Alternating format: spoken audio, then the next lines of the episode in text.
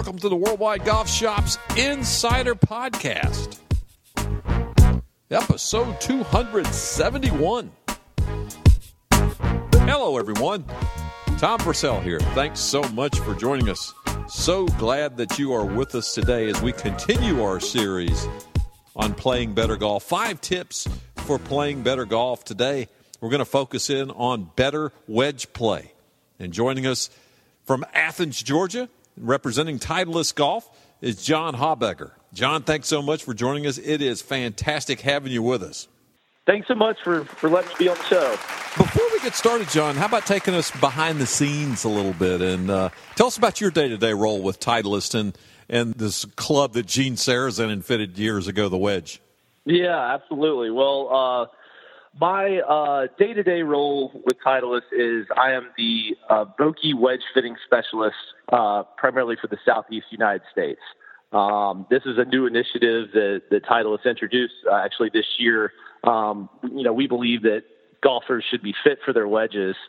And, uh, you know, we have so many different bounce and grind options. And, and all the time, you know, I hear people say, well, how do I know what the right one? Well, that's why it's so very important to be fit for your wedges because at the end of the day, it can make the, the biggest uh, change in your game, I believe. Well, we wanted to touch on five tips that you would have for better wedge play. It looks like you just dove into tip number one, and that's don't grab a wedge off the rack and say, hey, this is the one I want. Obviously, take some time and get fit with a custom fitter. That's exactly right. That's exactly right. Take the time to really kind of learn about the different bounce and grind options um, and, and find the one that's right for your game because we have something for everybody. Um, you know, I think that wedge fitting is maybe so underutilized. I don't know the exact statistic, but I want to say something like 20% of golfers are, are fit for wedges, and and you know that should be uh, triple that in my opinion, um, because it's just so important because you use it so many times on the golf course. Yeah, everybody uses it. Like like you know, everybody can't hit a 320 yard drive, but everybody's going to pull their wedges out multiple times during the round. You want to make sure you have the right ones. That's exactly right. That's exactly right. Everybody has the ability to hit good wedge shots with a with a little technique and the right uh, and the right wedge in their hand. You can you can save yourself a lot of strokes. Tip number two for our listeners, John. Where would you take us? Probably you and I talked beforehand. Probably into knowing your gaps in between your in between your clubs. Yep, and, that's going to be part of that. Uh, you know, going through that wedge fitting with with somebody is they should take to uh, to gap fit you correctly. So maybe hit your nine iron and then your pitch edge on a on a TrackMan and, and find out how far exactly those numbers are going. A lot of times, players don't even know how far they hit their their clubs. They they think they may hit it one distance and it's either farther or shorter than than that actual one. So truly knowing what you can hit the those wedges or nine iron pitching wedge and then in your wedges um, can really can really save you some shots. So uh, yeah, just get properly gap fed. We we recommend about four to six degrees of loft um, increments. And this day and age, you know, pitching wedges with um, like for example, our AP1 and AP3, they're 43 degrees. They're they're a lot stronger than they used to be. So finding that right loft combination in your wedges is so vital to make sure that you've got 10 to 15 yards of gapping amongst everything throughout the set.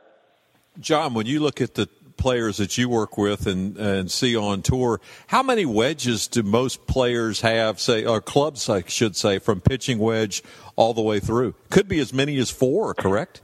That's right. I would say this day and age, that's becoming more and more common. You know, back when, when I was growing up, 56 degrees was, was kind of the end all be all sand wedge that, that most players did. Nowadays, you know, lob wedges are, are so popular, especially out on the PGA Tour but amateurs can can certainly benefit when they have the right one in their hands. Um, I, I, I would say seems to be in my fitting experience that I do a lot more 58 degree lob wedges uh, this day and age compared to maybe 60 degrees, just because of that loft structure we talked about in the gapping aspect. But again, it, it you know it just depends. That's why it's so important to you know to work with somebody to to find that out. But um, but yeah, four wedges, pitching wedge, gap wedge, sand wedge, lob wedge is so common because you can do so many different things with it. I mean, you only get 14 clubs in the bag, and you take out the, you know, the driver. It's a pretty one-dimensional type club, but you only hit, you know, 14 times at most, and and uh, you know, a three wood, things like that, the putter, and, and you know, give yourself some some tools that are going to really help you be able to do different things, uh, hit multiple shots, and that's where the wedges, uh, having four of them, may be very, very uh, beneficial for players to to do that.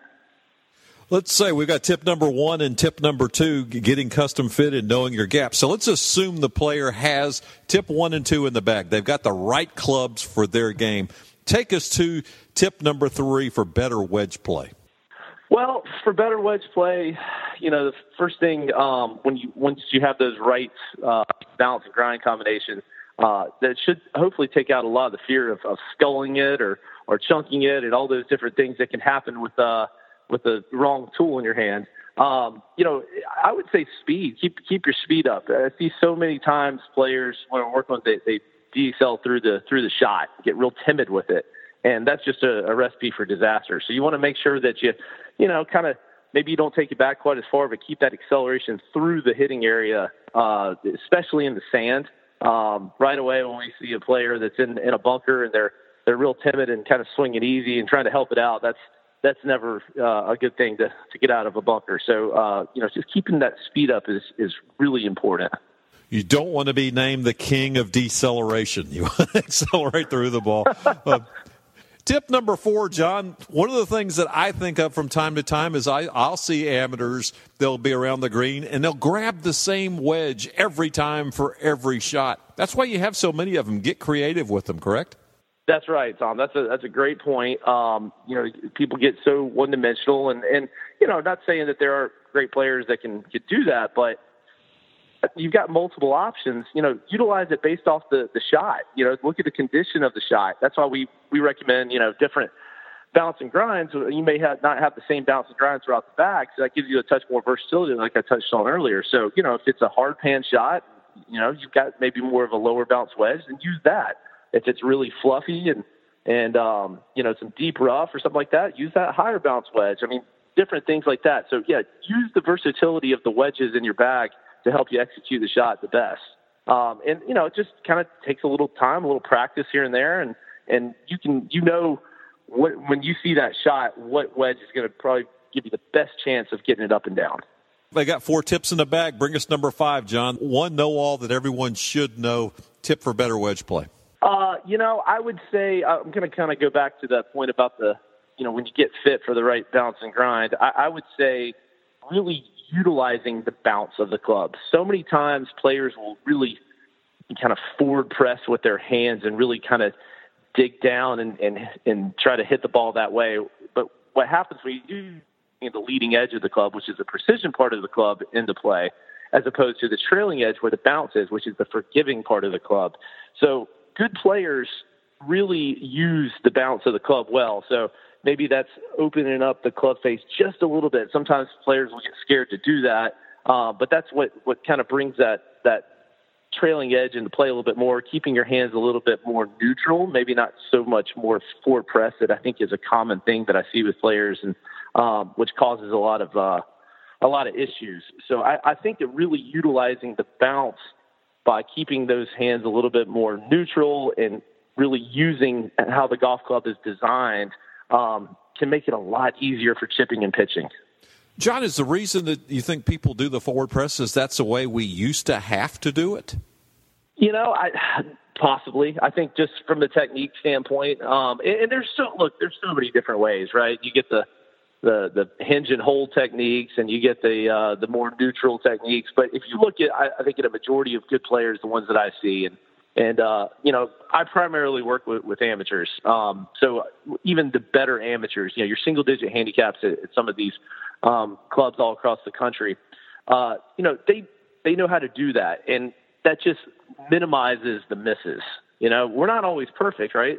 But by doing that, that allows you to get away with a little more that get like you said, that then gives you that chance to get up and down a lot easier, as opposed to trying to be perfect with a with some of the other techniques out there. Um, you got to you know you got to have such great hands to do. So I mean, there's several different ways of getting it done, but uh, I, I that's my personal philosophy on that. I think it just makes it an easier way of doing things. Um, I, yeah, golf's a game of misses, so let's let's try to utilize the one that's going to help us the most there.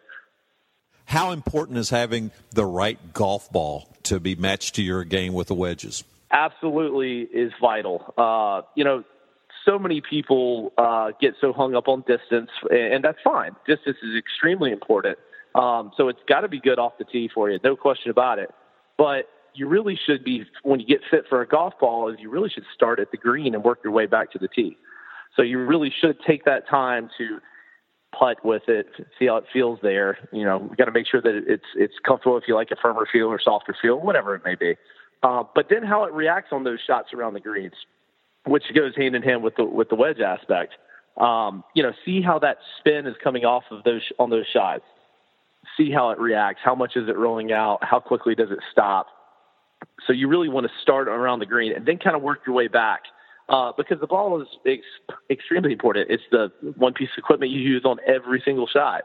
Um, but absolutely, when when we go uh, do wedge fittings, we uh, absolutely you know use Pro V1 or Pro V1X or now even the new AVX ball. Uh, so it just depends on uh, you know the player's preference and, and kind of seeing what they're trying to achieve. But the, the ball fitting aspect is extremely important, especially in wedge play.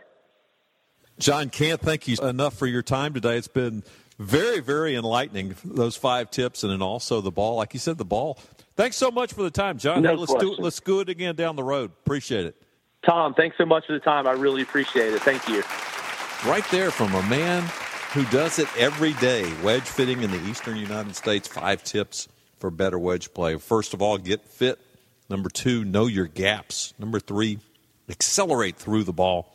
Number four, be creative. That's why you have so many wedges. And then number five, let the club do what it was designed for. Use the bounce of the club to work. Also, bonus tip number six, have the right ball for your game. And one other to throw in there get out and practice. Take your shag bag, get out to the practice green once or twice a week, and just hit shots. Be creative so when you get out on the course, you can pull them off. Big time thanks to John Habegger of Titleist Golf for joining us today, and to you, our listeners. And we'll do it again next time. We have another episode of the Worldwide Golf Shops Insider Podcast here at worldwidegolfshops.com. So long, everyone.